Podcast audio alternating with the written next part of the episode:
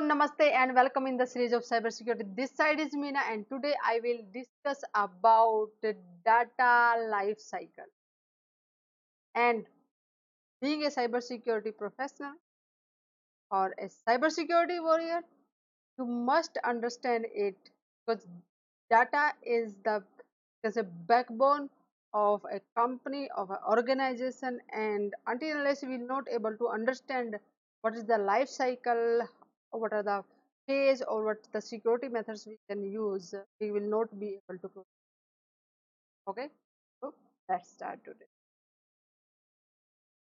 Here is the data that's actually and that is the person who is the owner of it. Okay?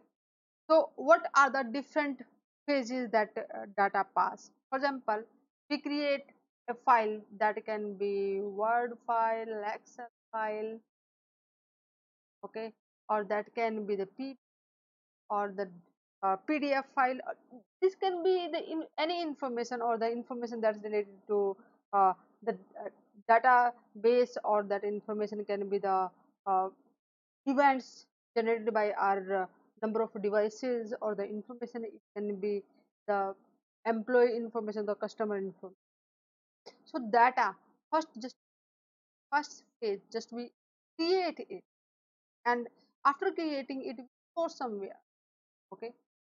Whether you, you have stored it on your uh, hard drive or on the server or on the data center or on the cloud it depend upon where you store it. And then we use it for further uh, accessing it uh, for uh, uh, changing something modification then we use uh, it okay?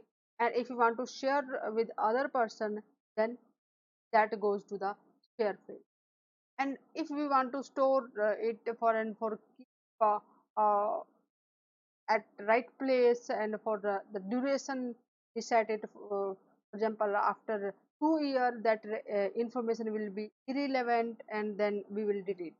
Okay?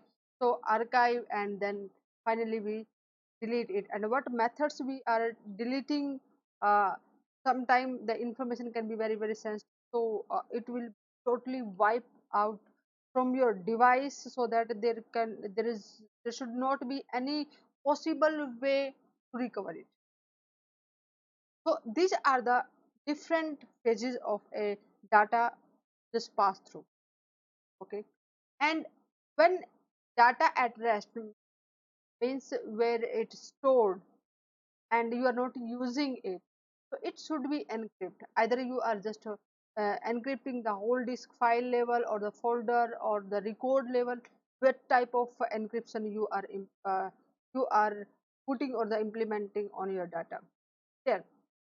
And when you create a data we must be aware of how important it is what are the value values it is contained and we need to, to classify it. Until unless we will not uh, identify yes this is important is uh, having uh, the security level of that uh, that as per our company or the importance for our company this is having that much of the uh, value. So we need uh, how just we come to know? Is this information if uh, some breach will happen how much damage it will uh, put on our organization. Okay? So the class whatever the most critical data or the important data definitely we will uh, provide the more security on it okay? So the classification just uh, it can be like confidential. It depend upon uh, company to company sector to sector what type of tagging you are providing to your data. Say like uh, confidential it's data it's proprietary or secret or sensitive or the internal use or the public use. It depend upon okay and then when we create some data is having some labels. We can uh, when it is just created what are the uh, handling directions what you can do with it okay? And where was the source and what type of uh, uh, access you have either uh, maybe in some uh, files you cannot have access to copy the content cannot delete it. Depends upon what type of data and what uh, access you are having on. And when we are uh, uh, dealing in the cloud or the internet that means our data from this boundary which we are having now it is crossing out of so it must be secure so there are different different methods which can provide uh, as a protection when our data is passing from our network or from our boundary to the public network okay or on the private cloud.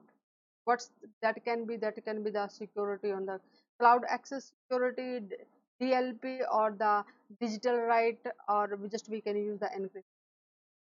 Vpn https tls uh, or accessing the data uh, over uh, uh the in, uh, uh, like telnet is the play send the data in the plain text so we can use ssh it will give the security and it will encrypt yeah so there are different ways when we are sending our data outside and uh, providing the security. Clear? Here is when outsider are accessing our data. Okay. So what type of uh, protection level we are providing to uh, those data? Maybe we are uh, uh, not giving complete access to uh, the user who is accessing or the employee or the other vendor which is uh, need to access that data. Okay? There are the multiple methods which can control the access of it. Okay first of all there is identity and access management which will give the right particular user or the group is having certain kind of uh, restrictions to access on the data okay? Or masking or anonymize the anonymizing tokenizing or there are multiple ways we can control who is uh, who accessing our data and what limit they can have access what they can do okay. this is the data life cycle and there are the multiple ways when we are storing when we are giving access to the other person and we are sending our data from our network to the another network at different level we need to put okay? And in an you can follow me on the cyber security prism so that you will get the notification for the next session and also share the video with your friends so that they will also able to understand the data life cycle okay? And in the next session i will discuss about what each developer needs to know to survive because cyber security is for everyone.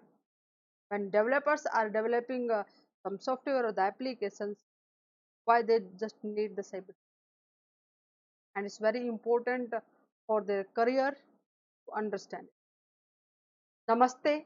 See you in the next session.